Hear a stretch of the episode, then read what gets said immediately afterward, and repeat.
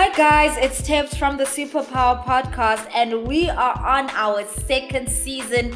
Yes, you heard right. This is season two, where we get to interview some amazing, powerful, strong, ambitious women on this channel, man. We get to learn about their incredible journeys and, and what the future holds. So make sure you check out our podcast. It will be dropping every two weeks, Monday morning, 7 a.m. sharp, wherever you consume it Google, Spotify, Anchor FM, Apple Podcasts we will be there. So make sure you guys check it out and get to learn from these incredible ladies. See you soon.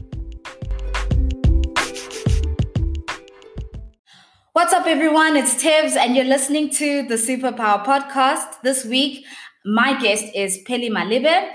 She is a doctor which holds a PhD in biotechnology from the University of Pretoria. She was selected as the next Einstein Forum ambassador for South Africa, geez, and represented the next Einstein Forum and her country at the 2016 and 2018 global gathering in Senegal and Rwanda, respectively. Pelly Malebe graduated with a BSc in human genetics and a master's degree in biotechnology. She is a member of the Golden Key International Honor Society.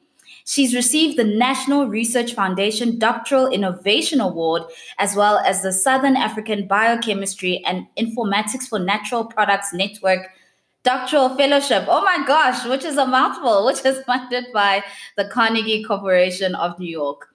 Her work has also been recognized by the Department of Science and Technology Women in Science Award as a recipient of the Doctoral Fellowship. Pelly has presented in various international conferences and published several research papers in scientific peer reviewed journals. She currently works as a product manager for a multinational pharmaceutical company. Her focus is food security through production, animal health. She is passionate about this area of work as animal health impacts on food and job security. Oh my word, Pelly, how are you? Hi, Deborah. I'm well and yourself? I'm all good. I'm all good. Like, you know, every time I read people's bios, I'm just like, how have you accomplished so much in the short, like, life that you've lived so far? you know, also listening to it, to it being read all at once is like, it's a bit of a mouthful. Um, I think it wasn't about the end goal and putting together uh, a bio specifically, but more sure. about the journey, uh, living each day, celebrating little wins, small wins, and even big wins as they come along. I love mm. that. I love that. Celebrating the little and the big ones that come along. Okay, so to all the listeners who are listening to the Superpower podcast and they're wondering, who is this Pelly Malebe? Like, where is she from? Where did she grow up?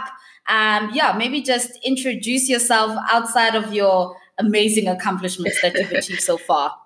okay, so I'm Pelly Malebe. I the daughter of the soil, born in Limpopo, raised in Johannesburg, did all my studies in Pretoria. Um, I'm now a mom of one and a wife uh, to a little Zulu boy and a Zulu man, respectively.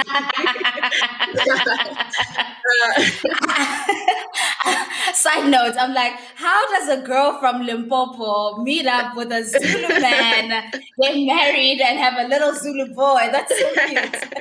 yeah, Joburg makes things happen. Gauteng, Maboneng. yeah love it, love it. And and Pelly, when you were growing up, what kind of a kid were you? And even when you were going to school, um, were you the type who was like a nerd who loved like school? Like what were what were you like when you were in school? I was always so inquisitive. Um, my mind was always racing, still is, always have a lot of questions on my mind always wondered why do things work as they work? Why do I look the way I look? Uh, I've got my father's nose, my mother's lips. Why was I born to my parents? Beautiful family, wasn't questioning that I was born there, but I, I really felt really blessed to have been in that environment. And I just wanted to get answers to that. Um, yeah. I was that annoying child. Why is this? Why is that?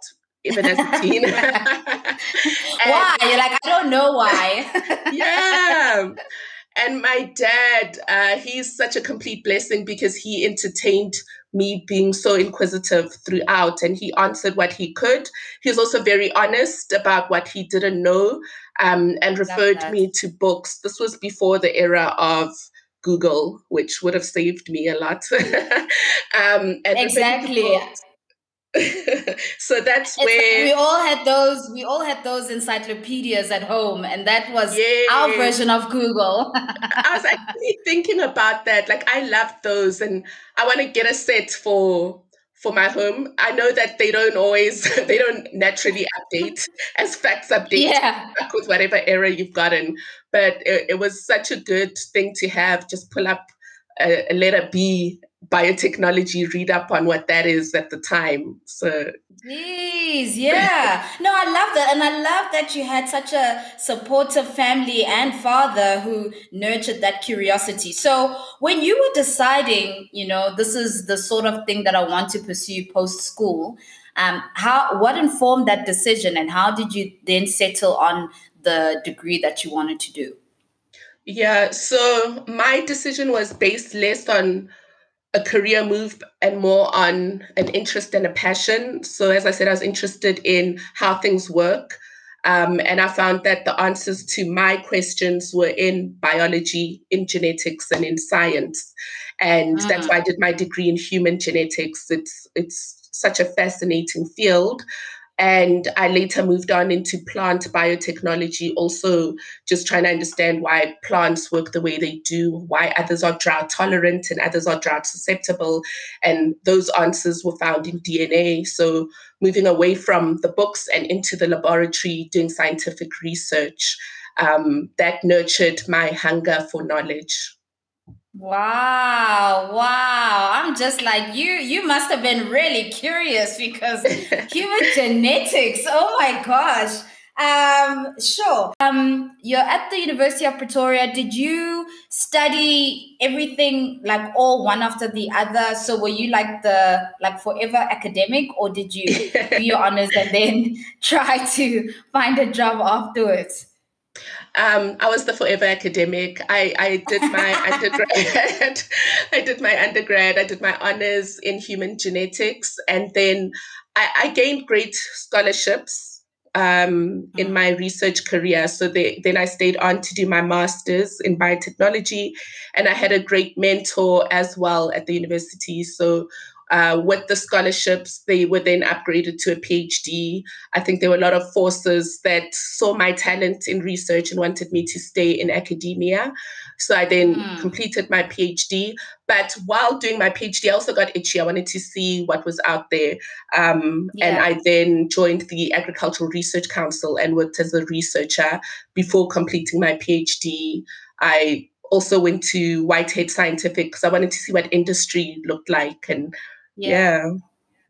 And and and and and while you're doing your PhD, how did you navigate studying and working at the same time? Because I would assume that a PhD is is is quite demanding, right? Um, yes. And if you're saying you did this while you were also like figuring out like corporate, how did you figure out the yeah. balance? I actually um so it, it was a lot. Your PhD requires 100% of your um, focus. So I, when I was done with the laboratory research, I then and was writing up my thesis. I then joined the Agricultural Research Council and went to, on to join corporate with Whitehead Scientific. I even um, got married during that time and had my son. And Whoa! oh my gosh! what? I was living my best life and just filling up my basket and had a lot to juggle. Um, and there was a time when I thought, oh my goodness, will I finish? I, I, I am burning my candle at two ends of the stick. Mm. Um, I have no regrets right now. In the moment, you know, when when I let me tell you something. I sure. thought uh, during my maternity leave, I'm gonna write up my thesis and submit that no one yeah. told me like these babies don't sleep you get no sleep um. oh yeah this is when the babies arrived it's not like yes. taken two months before and you're writing it no so that didn't happen it was after my maternity leave then i i just balanced my life balanced work balanced home life and being a mom and um i am blessed with a wonderful mother-in-law who who also she understands what being a woman and and starting a career and finishing your studies entails and i think she had a great mother-in-law as well and she had a great yeah. support system so she also gifted me with that and she would take my son if i needed to travel for work she would take my son and you know you you just able to fly and flourish in that manner because you you know your son is in great hands i mean she's raised yeah. me a wonderful man so i trusted her with that um, Thank and, goodness for, for for the positive reviews for the mother-in-law. These are yeah. these are serious brownie points. yeah. So that helped, and I was able to conclude my PhD um, and also grow within my career uh, without missing a step. So um, grow from entry level into management, and yeah, it's it's been a wonderful journey. I'm glad I, the old me would have wished that I did it systematically, you know, wrap Before up, wrap up, wrap kid, up. Yes, yes, yes. But um, I think I wrapped up my matric, I wrapped up my undergraduate, my honors, my masters, and PhD was at a time where I was like, okay, I'm ready. Wow, wow. Okay, and and your PhD topic because I know it's always like such a big thing. Like what is this new thing that I'm going to discover and have my name on it? What was your research topic on and why did you um, pursue that specific topic? Okay. So my research was on the tea plant, the, the tea that you drink, um, specifically Camellia sinensis, which your rooibos, your Lipton, you name it, they make that, yeah. except for, sorry, except for rooibos. Um, five roses, your green tea, black tea, oolong tea, white tea is all made from this plant that comes from China. And Kenya okay. is the third largest producer of this plant worldwide. So that's a, a great um, economic platform for Kenya, a, yeah. country, a country that's within our continent.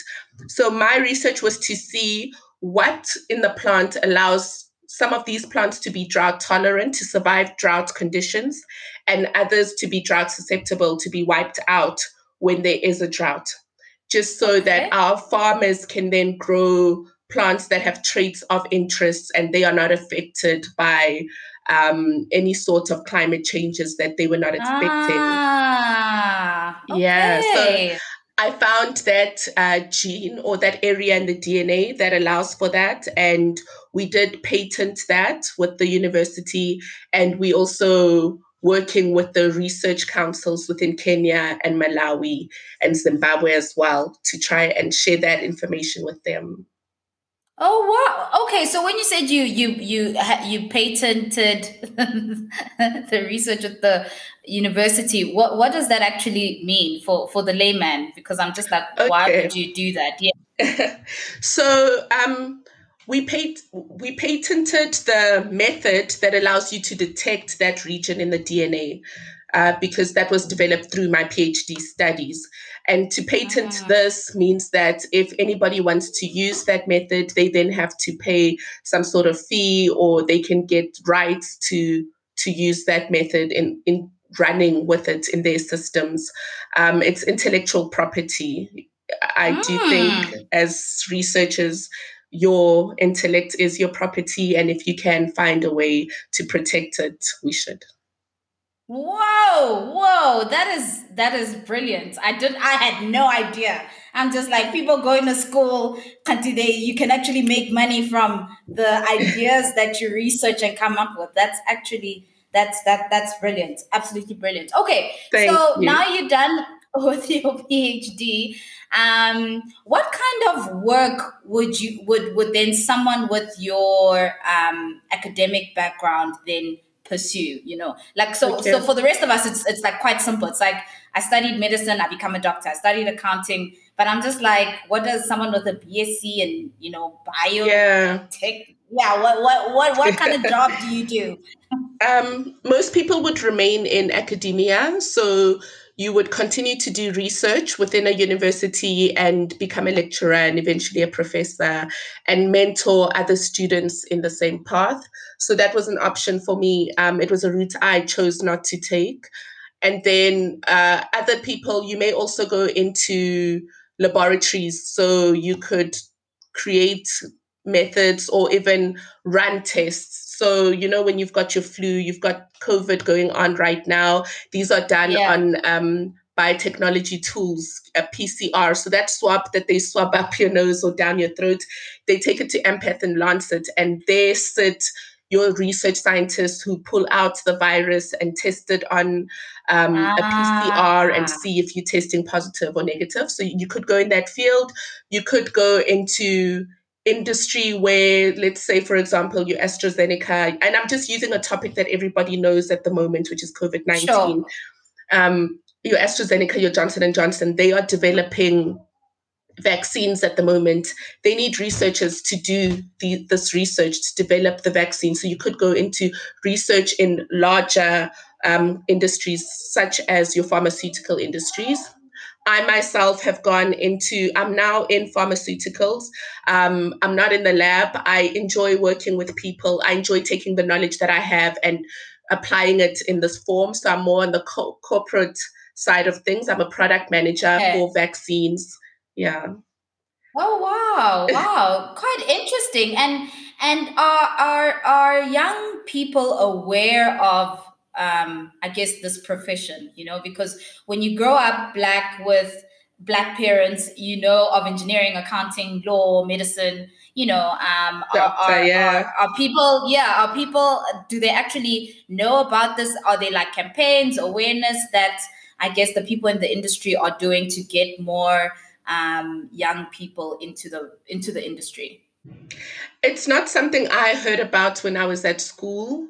Um, and I don't think it's it's something that is very well known. When I was at university, it was called a scarce skill. Biotechnology is a scarce skill within the country because not a lot of people go into the field. Um, yeah. I think also a lot of people would drop off at degree level, which also limits your career path. Um, and also just job opportunities within the country. Um, there's this this brain drain conversation that's happening that people gain their degrees, gain their PhDs, and leave the country and offer yeah. the knowledge that they've known in other countries. So I do not think that it's as well known as being your teacher, your nurse. Um, and and you're even fortunate because you grew up in an urban area so you know about your attorneys your accountants here but yeah. um, in the rural community no so i when i was um, selected as the next einstein forum ambassador one of the tasks we were given was to have Africa Science Week. So, of the 54 countries within Africa, each country has an ambassador. And we had Africa Science Week where you would then just go and push. And the idea is the next Einstein believes that the next Einstein is not necessarily someone with who came from your private school and is in university right now. It could be a little yeah. boy in a village in Mpumalanga, but they don't have the platforms that many other people do. Therefore, their talent is just gonna literally die with them. And it's about identifying, yeah, identifying this talent and nurturing this talent. So um, I created awareness in my village, the village where I was born, by hosting one of the events there at one of the schools and just inviting neighboring schools and speaking about my journey and bringing through some of my friends that are now researchers at different institutes within South Africa to come through and talk and just create awareness. Because I, I would not have known of this path if I was raised in Limpopo at um, High School, for example. So it, it is it is up to us to share this. And that's why your platform, you know, uh, Superpower Podcast is doing such great work in, in sharing different avenues that one could go into. Awesome. um, and, and and you're talking about um, the the the Einstein Forum, which you were ambassador of. Um, why did you want to um, be an ambassador for it, and and what are some of the teachings that you've learned uh, by being an ambassador for for the initiative? Um, I just like what it stands for. Um, it's about finding solutions for our continent, for Africa, but Africans, so African scientists finding solutions within Africa, um, and also just looking at the knowledge economy because the world is moving in that direction. It's about what you've got in your head now, what you can create yeah. from your mind. Look at us talking through the internet. Somebody created that. We're in a digital era. It's no longer about what you can do with your hands. We're now in the fourth industrial revolution, and we need to push that within our continent, within our country as well. And that's just what drove me to this. Um, it was actually an American woman, a friend of mine, who said there's this initiative going on and I'd like to put your name mm. forward. So it even took someone outside of our continent um, to, to share you even know that, hey, there's this thing for Africans, for Africa that you should be a part of. yes, which, which is uh, another it's it's a little sad and that's why i i commend platforms such as what you're doing right now. You know we speaking up for ourselves giving you giving us a voice and putting us out there.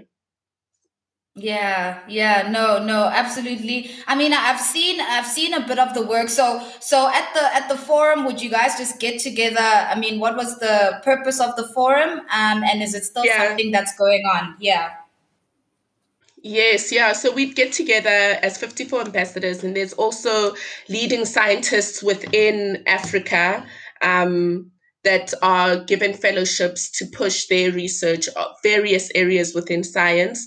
Uh, presidents are also uh, brought in. So when we went to Senegal and Rwanda, the presidents there came forward, and it's a way for us to influence policy within the country policy that also focuses on the knowledge economy. Um, our government was also a sponsor of this, of the next Einstein Forum, the Department of Science and Innovation, the ministers that were there at the time came came through and represented the country along with me. Um, there's a lot of different meetings that take place.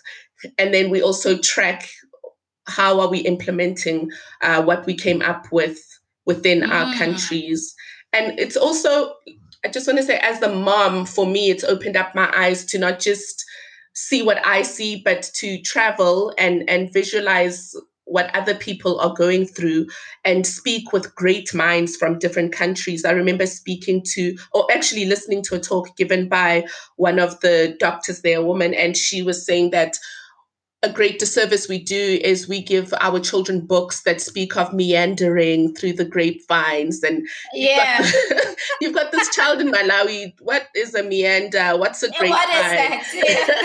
and they're learning to read these books that don't speak to the to them to their lives and don't enrich their lives. And it's just on that level can we then develop books. And i've seen that this is happening within our country. Women are developing books for our children that speak to our children. And therefore and if we can and their yeah. experiences yes. And then if we can start to even develop as they develop the books develop along that level in terms of you enriching yourself your knowledge economy what is out there your careers within your field. So we don't just limit ourselves to kathy and mark. That's a book i read There's no Thabo or Tebogo there. yeah. That's crazy, and it's and, and it's true, and and and and it's crazy how slow the change has also come. So it's something that I guess we must all be aware of. That um, even young kids who are born now are still reading the same books we read, yes. which was like yeah ages ago. So one hundred percent agree. One hundred percent agree. Okay, really. And in terms of um, if someone is listening to this and they're like, man, I had no idea this industry existed. You know, I I, I have a natural curiosity. Um, I think this is the sort of industry that I'd like to explore further. Um, what kind of, I guess, like advice or what kind of person is suitable to be in this industry, or is it just um, something that is accessible and open to to everyone? Um, accessible and open?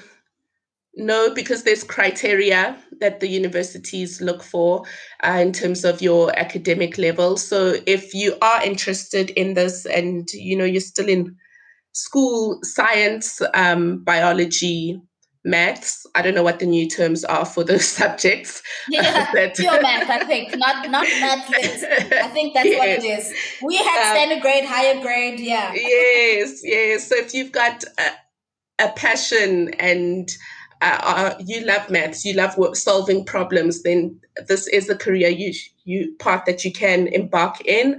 Um, Google is your friend, so definitely Google biotechnology, biochemistry, genetics, and look at the different careers. Because some people take up the subject and then they get shocked when they realize that they actually have to be in a lab. It's it's not glamorous. Um, it's sometimes your research fails um, you can't speak to it. It's in test tubes. So this is for a person who's driven by problem solving and would like to leave the world a little bit better just by finding out something in this world, leaving scientific knowledge behind. So if you want to be in your high powered suit, uh, you know, with your Mercedes first year out of varsity, this is probably not the route for you.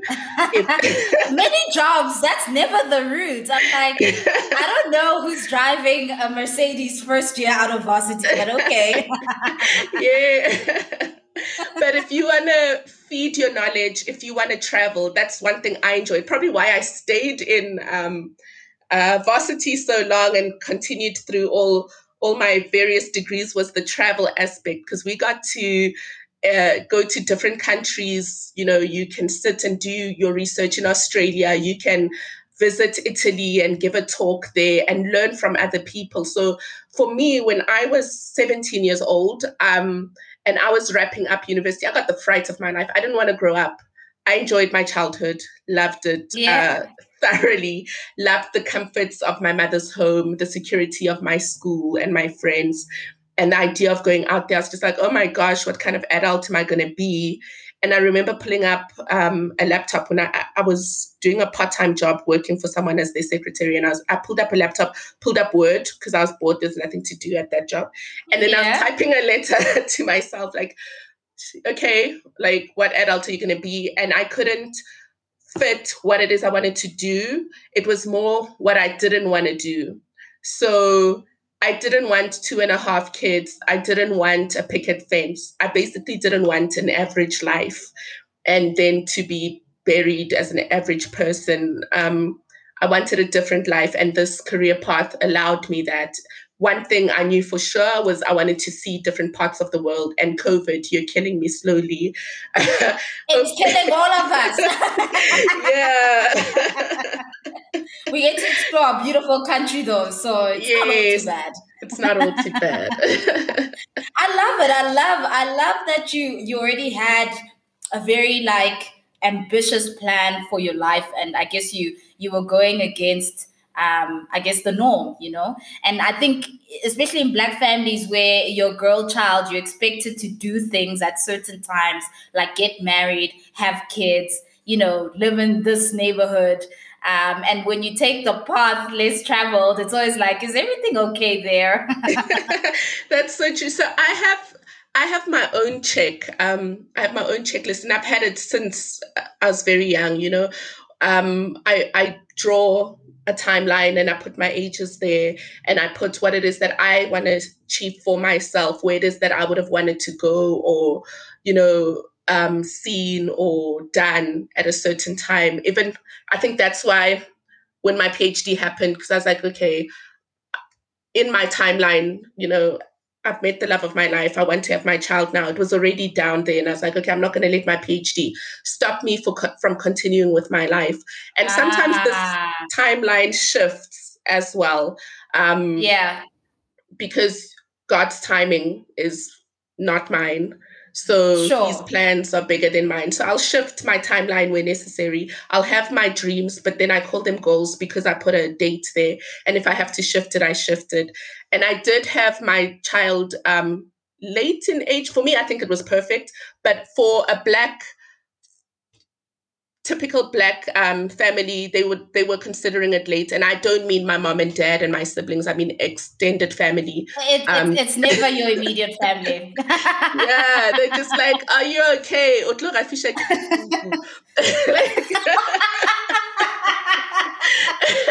They're just like, I'm fine, guys. Thanks. Yeah, and I, I wouldn't let them know my business, so they wouldn't know that I, you know, I'm seeing someone and I've been happy with this person for many, many years. I was just like, okay, you stay worried about my womb. Um, I'm not ready to implant it with a child yet.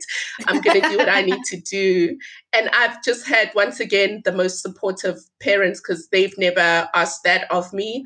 They've supported my career. Um, yeah, and they would even speak up. My dad would just be like, dude, no, continue on your path because who's yeah. going to help you with those nappies? Are they? Exactly. Who are they paying your kids' school fees? No. Yeah. Shout out to your parents, man. so yeah, I mean, Pelly has been a family friend of ours for like years. I mean, I think I met you guys like when I was like really young. So yes. um, yeah, your mom and dad are absolutely incredible human beings, um, and they've raised an amazing family.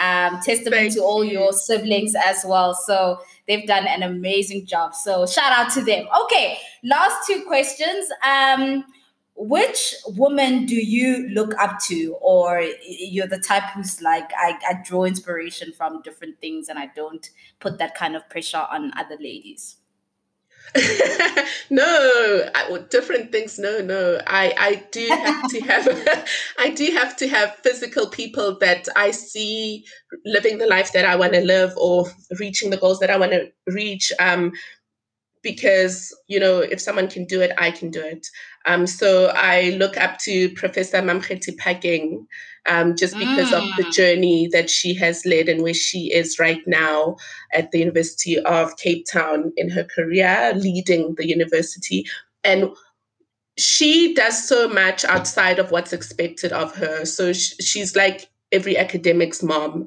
because she pushes people on Twitter yeah, and on Instagram. Yeah. She she hosts um, videos where she just pushes you through because sometimes it, it can be a lonely journey in academia. You know, when you do have to give up going out that weekend because you've got submissions due. So to know that there are others that are in this path with you, that's always great. And then another one is um, Dr. Judy Dlamini. Um, mm. She she's also brilliant. So she went from being a medical doctor and she went into career. She's an entrepreneur. She's opened schools. Um, and also, I just find that she's a mom. Yeah, so I find that she's had the time that we've we've all got the, the same hours in the day, and she was able sure. to juggle so much. So seeing people push through with the same 24 hours that we have um, makes it lets me know that it's all possible. It's all possible. 100% agree with you. Okay on the superpower podcast there's a question i ask all my guests. When you as Pelly consider what your superpower is what do you think it is? Yeah, so anyone who's been listening to this, this won't come as a surprise, but the drive for me, uh, the wind beneath my wings, because I can walk into any room. Um, and if I feel any jitters, I can contain myself. And that comes from my father. He's the wind beneath my wings. That's my superpower. He's he's words of encouragement. Just um, he's always a phone call away from me. Um, but also the memories I have from my childhood. Every step, every fall, every dip. If I wasn't swimming quite right, he'd jump in that pool and pull me out. Um, so that's that's my secret actually in life. That's what keeps me going and pushing wow. forward. Mm. Beautiful, absolutely beautiful. Oh my word, oh my word, Pelly. Ah, okay. If people want to get in touch with you, if they maybe want to connect with you on LinkedIn or any of that, your social handles, um, what are yes. So i use my name and surname Pelly p-e-l-l-y my surname malebe m-a-l-e-b-e so it'll be Pelly malebe on linkedin Pelly malebe on uh, facebook and then twitter it's Pelly malebe one word. All right. Awesome. Thanks so much Pelly. I thoroughly enjoyed hearing your journey and your story and i know that in the next five to ten years um, you'll be soaring to even greater heights. So thanks for joining us on the Superpower podcast. Thank you so much, Deborah. And yeah, keep this podcast going. I think it's such a great initiative. I will. I will. Cheers, guys. Look at you. You made it all the way to the end. Thanks so much for checking out the Superpower podcast and listening to an incredible story of the amazing woman that we have in the country. Make sure to subscribe to the podcast on Apple Podcasts and like, comment, share on social media, share with your friends, share with your workers. Man, let's let's spread the message. Let's spread the love. Um, till next time. Cheers.